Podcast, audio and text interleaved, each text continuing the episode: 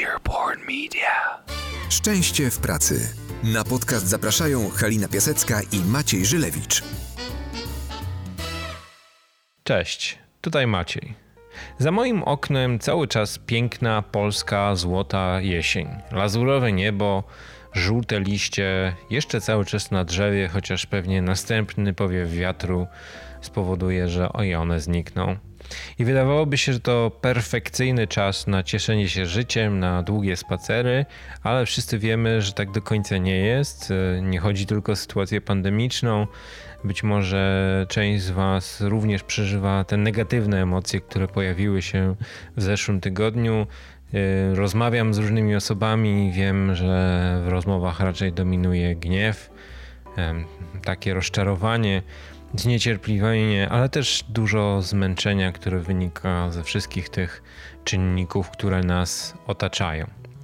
Więc w całym tym nie do końca pozytywnym klimacie e, dzisiaj chciałem się spotkać z Wami w trochę innej formule.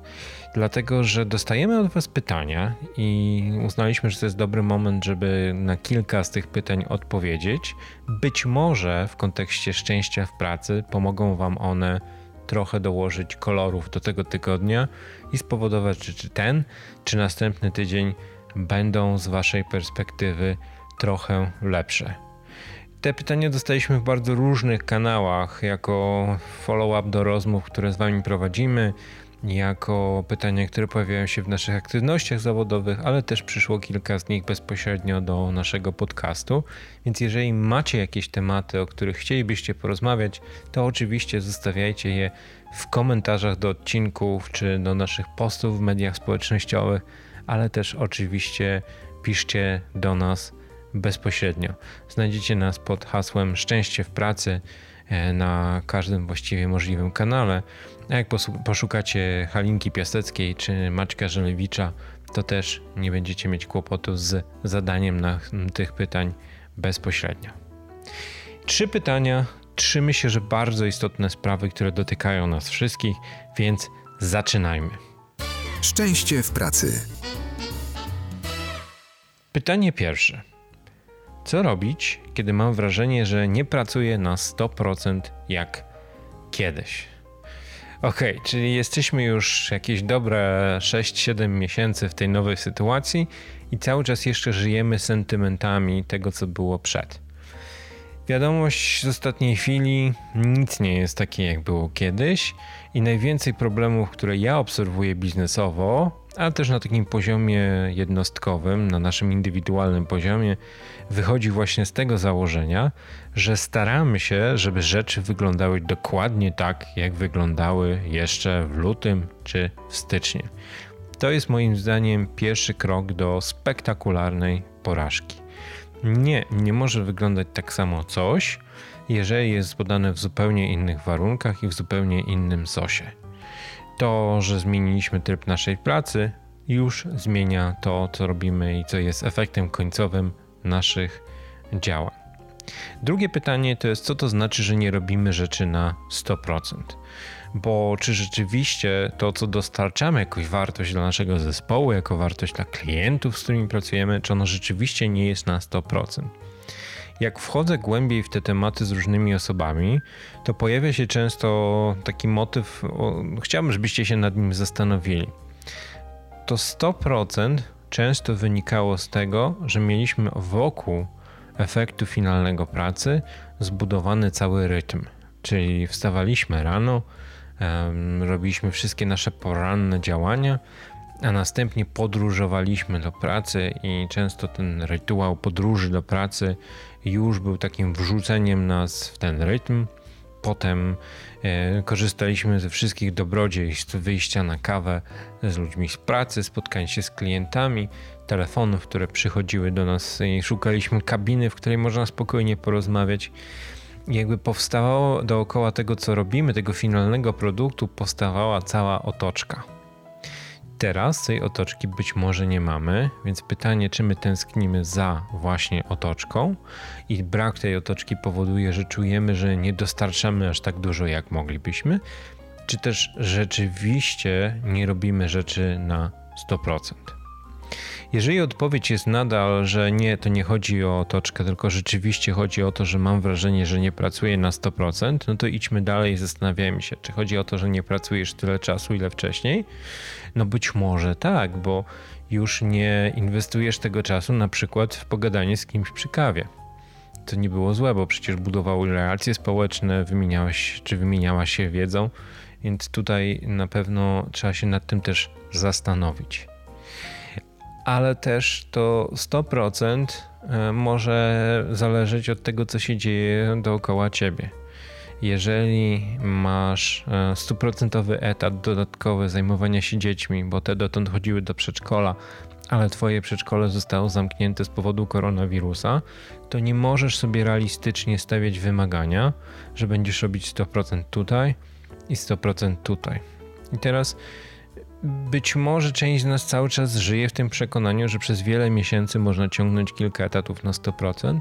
Być może właśnie teraz, na przełomie października i listopada, zaczynamy odczuwać, że jest to niemożliwe, że jest to zbyt obciążające dla naszego zdrowia psychicznego, dla naszego zdrowia fizycznego, dla jakości czy ilości snu itd. Tak itd. Tak Więc mój wniosek z, tego, z tych ostatnich kilku miesięcy, że być może warto sobie przedefiniować 100%. Ja sam na początku zmagałem się z tym, że miałem wrażenie, że mam dużo więcej czasu. E, jeżeli odliczymy te wszystkie obowiązki domowe, że zostaje dużo więcej czasu, e, że być może wcześniej pracowałem więcej ale to są bardzo często tylko percepcje, bo zapytajcie chociażby ludzi, dla których coś robicie, dla których dostarczacie swoje produkty, swoje usługi, czy oni też widzą zmianę jakości, czy widzą zmianę zaangażowania. Myślę, że każdy ma doświadczenie zupełnie inne. Dla części z nas tych obowiązków przybyło, dla części ubyło, ale pytanie jest, czy to, to 100%, które było w lutym, ma nadal nas obowiązywać w listopadzie. Szczęście w pracy. Drugie pytanie. Jak mieć poczucie, że jestem członkiem zespołu, jeśli w ogóle się nie widujemy? Oj, biorę tutaj głęboki wdech, bo rzeczywiście to jest jedno chyba z najciekawszych e, wyzwań, zarówno ze strony członków zespołu, ale także, a może przede wszystkim ze strony ludzi, którzy tymi zespołami się zajmują. Ja w tym tygodniu używałem kilka razy takiej metafory, rozmawiając z menadżerami, że jeżeli mamy oczekiwanie, że stomatolog postawiony przy respiratorze, lekarz, lekarz, prawda? Wszystko się zgadza, będzie tak samo wydajnie pracował przy tym respiratorze, jak lekarz, który się e, w nim specjalizował, no to możemy się bardzo rozczarować. I trochę tak jest również z osobami, które budują zespoły w organizacjach. Czyli jeżeli nawet były świetnymi budowniczymi zespołów, spajały te zespoły swoimi działaniami w warunkach e, offline'owych, być może wcale nie dokonały tego przeskoku na warunki online'owe. Jeżeli sobie e, e, wyobrazimy, że nagle z tego naszego życia społecznego w firmie zostało wyciągnięte bardzo dużo, dużo kontaktów, tych przypadkowych w korytarzu, ale też tych takich zaplanowanych, jak na przykład piątkowe pozostanie w firmie i posiedzenie ze znajomymi e, przy kawie, czy w niektórych firmach, z którymi nawet pracujemy przy piwie, to e, okazuje się, że e, my mamy bardzo, bardzo mało okazji do interakcji nie wyjeżdżaliśmy prawdopodobnie na żadne wyjazdy integracyjne, które przez często działy się właśnie na przełomie lata i jesieni. Zostaliśmy w domu i jakoś tak głupio jest nam zadzwonić w godzinach pracy do kogoś i powiedzieć: Słuchaj, chcę po prostu z tobą pogadać. Więc y, trudniej jest być zespołem, jeżeli wyeliminowaliśmy sobie całą otoczkę takich indywidualnych kontaktów i takiego spotkania się niekoniecznie zawodowego w pracy. Co można z tym zrobić? Spróbować zbudować nowe rytuały, które nam to trochę wypełnią. I wiem, że wszyscy jesteśmy zmęczeni Zoomem, Teamsami i tak dalej. Wiem, że nie wszyscy już lubimy włączać kamery, bo bo, bo ten pierwszy czar i pierwsza adrenalina związana z telekonferencjami gdzieś prysł, ale wydaje mi się, że powinniśmy podwójnie zadbać o e, jakość interakcji e, takich po prostu między ludźmi właśnie w tych miesiącach. Pamiętajcie też, że nie, sprzy- nie, będą sprzyjały naszemu dobremu samopoczuciu warunki pogodowe, będzie mniej słońca, więc potrzebujemy tym bardziej relacji społecznych. Więc to, co być może nas ekscytowało w lutym czy w marcu, a co przestaliśmy robić w czerwcu, bo przecież można było bardziej wyjść na zewnątrz i rzeczywiście może się spotkać, powoli odświeżmy te rzeczy i zastanówmy się, co możemy z tego zrobić. Jeżeli jesteśmy zespołem, to dążmy do tego, żeby się spotkać również, być może onlineowo, ale w mniej formalnych warunkach. Jak wiecie, e, takie spotkania wymagają też pomysłu. To nie musi być zawsze pomysł, który płynie od strony menedżera, ale spotkanie się i zagranie w zoomowe bingo, czy spotkanie się i e, opowiedzenie jednej historii przez każdą osobę, albo zrobienie konkursu poetyckiego, coś co ma wyraźne ramy, coś co ma jakiś wyraźny format, co nas zaskakuje co tydzień, może być taką właśnie formułą zbliżenia się do tego zespołu. I teraz jeszcze odpowiedzialność nasza społeczna czy wspólnotowa zaczynają mnie dochodzić głosy, że część ludzi zniknęła. To brzmi absurdalnie, ale że część ludzi e, zaczęła się całkowicie wycofywać z tego życia społecznego w firmie. Że jak pojawiają się na spotkaniach, to najczęściej mają wyłączone kamery, że coraz mniej się udzielają i że zaczynają nam gdzieś powoli w tym systemie znikać. Być może cały czas dostarczają e, to, czego od nich się oczekuje, ale przestali się zupełnie już czuć jako członkowie wspólnoty. To jest czerwone światło i oczywiście e, największa odpowiedzialność po stronie menedżerów, natomiast również po stronie innych członków zespołu. Bądźmy empatyczni, rozglądajmy się dookoła, wyciągajmy rękę do tych, których na przykład powoli rzeczy zaczęły przerastać. A wiem, że tacy są. Wiem, bo rozmawiam z osobami, których przerasta łączenie życia zawodowego z życiem prywatnym, których przerasta to, że na małej przestrzeni, w której rodzina spotykała się głównie po to, żeby zjeść kolację i pójść spać, nagle 4-5 osób muszą prowadzić życie edukacyjno-zawodowe. To są naprawdę niezwykle ciężkie warunki, których nie da się jednym prostym ruchem zmienić i one będą wpływały na wasze poczucie szczęścia w pracy.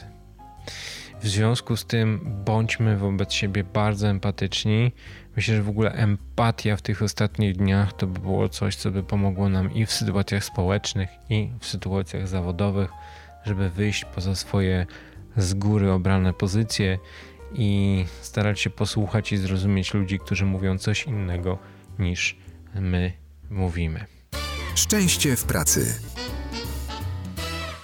Pytanie trzecie. Co robić, jeśli mój szef cały czas sprawdza, od której do której pracuję? Co robić, e, a mam przecież w domu dzieci, e, mam e, czas pracy zupełnie inny niż w biurze. Jeżeli twój szef cały czas kontroluje, czy pracujesz, jeżeli należysz do tej grupy ludzi, która nauczyła się, że trzeba rano włączyć komunikator i raz na jakiś czas podejść do komputera, żeby kolor naszego statusu zmienił się z żółtego na zielony. Jeżeli jesteś jedną z tych osób, która być może dostała maila, że kamera powinna być włączona przez większość dnia, jeżeli należysz do tych osób, które w ten paranoiczny sposób są sprawdzane, to masz dwie drogi. Być może jest to dobry moment, żeby porozmawiać ze swoim szefem, jeżeli czuje się zagubiony e, w tych e, nowoczesnych metodach pracy zdalnej. Bo słuchajcie, jeżeli my nie wiemy, jak się w jakiejś sytuacji zachować, to bardzo często się usztywniamy. Jeżeli ktoś nie wie, co zrobić w danej sytuacji, to szuka jakichś zasad, które pozwalają się poruszać bez myślenia. E, I to jest naturalna reakcja. Tylko czasami nie widzimy konsekwencji, jakie takie zasady będą miały właśnie na nasze szczęście w pracy. Jeden z filarów zaufanie to jest rzecz najważniejsza w szczęściu w pracy. W związku z tym, jeżeli tego nie ma, bo zaczynamy się zamieniać w nadzorców, którzy za pomocą technologii albo takich metod z lat zaprzeszłych próbują sprawdzać, czy ktoś rzeczywiście pracuje, to być może na przykład dlatego, że uznaliśmy, że nasza praca to jest taka sama jak w lutym, tylko przeniesiona do internetu, do, do tej e, całej sfery wirtualnej. Tak oczywiście nie jest. I teraz, jeżeli rzeczywiście spotykacie się z taką sytuacją, to może jest e, kwestia przedyskutowania tego ze wszystkimi, po co wy pracujecie. Czy liczy się w tej pracy e, działanie pozorowane, e, czy też liczą się rzeczywiście efekty naszego działania? Myślę, że niezwykle niekomfortowe jest pracowanie wtedy, jeżeli ktoś sprawdza mnie nie z tego, co robię, tylko jak to robię i tak dalej. To już są jakieś definicje pracy, które powoli odchodzą do lamusa i mm, trudno mi sobie wyobrazić, że efektywność czyjaś podskoczy. E, jednocześnie pamiętajcie, że jak wspomniałem wcześniej, e, niektórym menedżerom zaczynają znikać powoli ludzie. I być może to jest jakaś nieporadna próba mm, odzyskania kontroli, i my też możemy pomóc takiej osobie, będąc bardziej empatycznymi, starając się zastanowić, jakie mogę dać mojemu menadżerowi poczucie kontroli. Być może mam pomysły, jak to można usprawnić. Nie oczekujmy też takiego mm, objawienia, które nam ułoży pracę, że, że, że ci ludzie będą od razu wiedzieli, jak sobie z tym wszystkim poradzić. Być może potrzebują też pomocy, być może potrzebują popchnięcia w odpowiednim kierunku, więc raz jeszcze e, zalecam wszystkim w tych sytuacjach bardzo, bardzo empatyczne podejście do siebie. Nie ma chyba e, tutaj co więcej opowiadać o tych sposobach kontrolowania.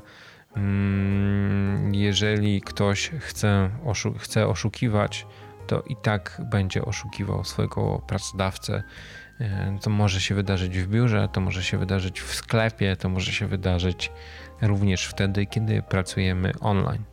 Ciekawostka, którą zauważam, że zespoły, które wchodziły w okres pracy zdalnej, z dużym kapitałem zaufania, czyli to zaufanie już istniało, dzisiaj jadą po prostej autostradzie w stronę Słońca. Tam nie ma problemu z kontrolowaniem, tam nie ma, kontrol, nie ma problemu z taką samosterownością ludzi. Tam wszyscy wiedzą po co pracują i jak mają pracować, żeby osiągać dobre rezultaty.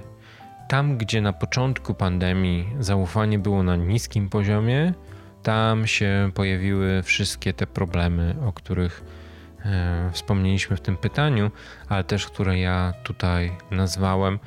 Czasami ludzka pomysłowość, jak kontrolować innych, e, mnie też zaskakuje. E, taka nadmierna kontrola jest z reguły wynikiem słabości czy kryzysu zaufania, które panuje w organizacji, więc być może nie da się tego też szybko i prostymi sposobami zmienić. Odpowiedzieliśmy sobie na trzy pytania. Na pytanie o tym, czy to 100%, które przed pandemią było moim 100%, nadal powinno być moim 100%. E, nad tym, czy jak być, mieć poczucie, że jest się członkiem zespołu, kiedy no, nie widujemy w ogóle zespołu. No i też pytanie o zaufanie. I coś, co dla mnie spina te wszystkie pytania i też będzie taką może wskazówką na koniec, że warto jest teraz, z perspektywy już tych kilku miesięcy, trochę zweryfikować swoje oczekiwania. Mówiłem o tym kilku osobom w takich rozmowach bardziej prywatnych czy też bardziej zawodowych i widziałem często głęboki oddech, który brali i wypuszczali powietrze, kiedy padała moja odpowiedź. Bo być może my też weszliśmy w te miesiące z bardzo dużą presją, że skoro wszystko się zmienia, to to jest doskonały moment, żeby e, z tej całej zmiany, z, tej, z tego dymu i mgły wyłoniło się nowe ja, lepsze, z większą muskulaturą, lepiej rozwiniętymi, e, umiejętnościami, z błyskotliwym intelektem i ze zdobytym doświadczeniem przez te miesiące, kiedy być może nie musieliśmy dojeżdżać do pracy, czy pojawiło się trochę więcej czasu w przypadku niektórych. A ja wam powiem coś innego. Obniżmy sobie oczekiwania. Nie stresujmy się tym, że wasi znajomi zrobili 350 wirtualnych wycieczek po najważniejszych muzeach świata. Że ktoś nauczył się od początku pandemii nowego języka. Bądźcie minimalistami i nagradzajcie się za to, co się udało zrobić, a skoro jesteście tutaj i słuchacie, to znaczy, że udało Wam się przeżyć. Poklepcie się teraz po plecach, bo sam fakt, że w tej super stresującej sytuacji, w świecie, który nas cały czas zaskakuje i zaskakuje nas z reguły raczej negatywnymi rzeczami, fakt, że dotrwaliśmy w miarę zdrowi psychicznie do listopada, powinien być już sam sobie nagrodzeni. Wszyscy rodzice, którzy walczyli ze zdalną edukacją, którym udało się e, przejść przez całą końcówkę roku ze swoimi dziećmi i wejść w kolejny, poklepcie się teraz po plecach, zrobiliście fantastyczną robotę.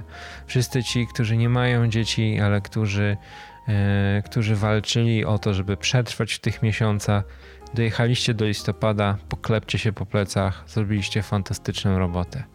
Przestańmy żyć oczekiwaniami jakimiś wielkimi wizjami, kim mogliśmy być przez te miesiące. Fakt, że jesteśmy zdrowi psychicznie, zdrowi na ciele i że e, nadal możemy pracować, jest sam w sobie wielką nagrodą. I tymi podniosłymi słowy chciałbym zakończyć nasze dzisiejsze spotkanie. Serdecznie Was pozdrawiam. Życzę Wam dobrego czasu pomimo wszystkiego, co się dzieje na zewnątrz i do usłyszenia w kolejnym tygodniu. Szczęście w pracy.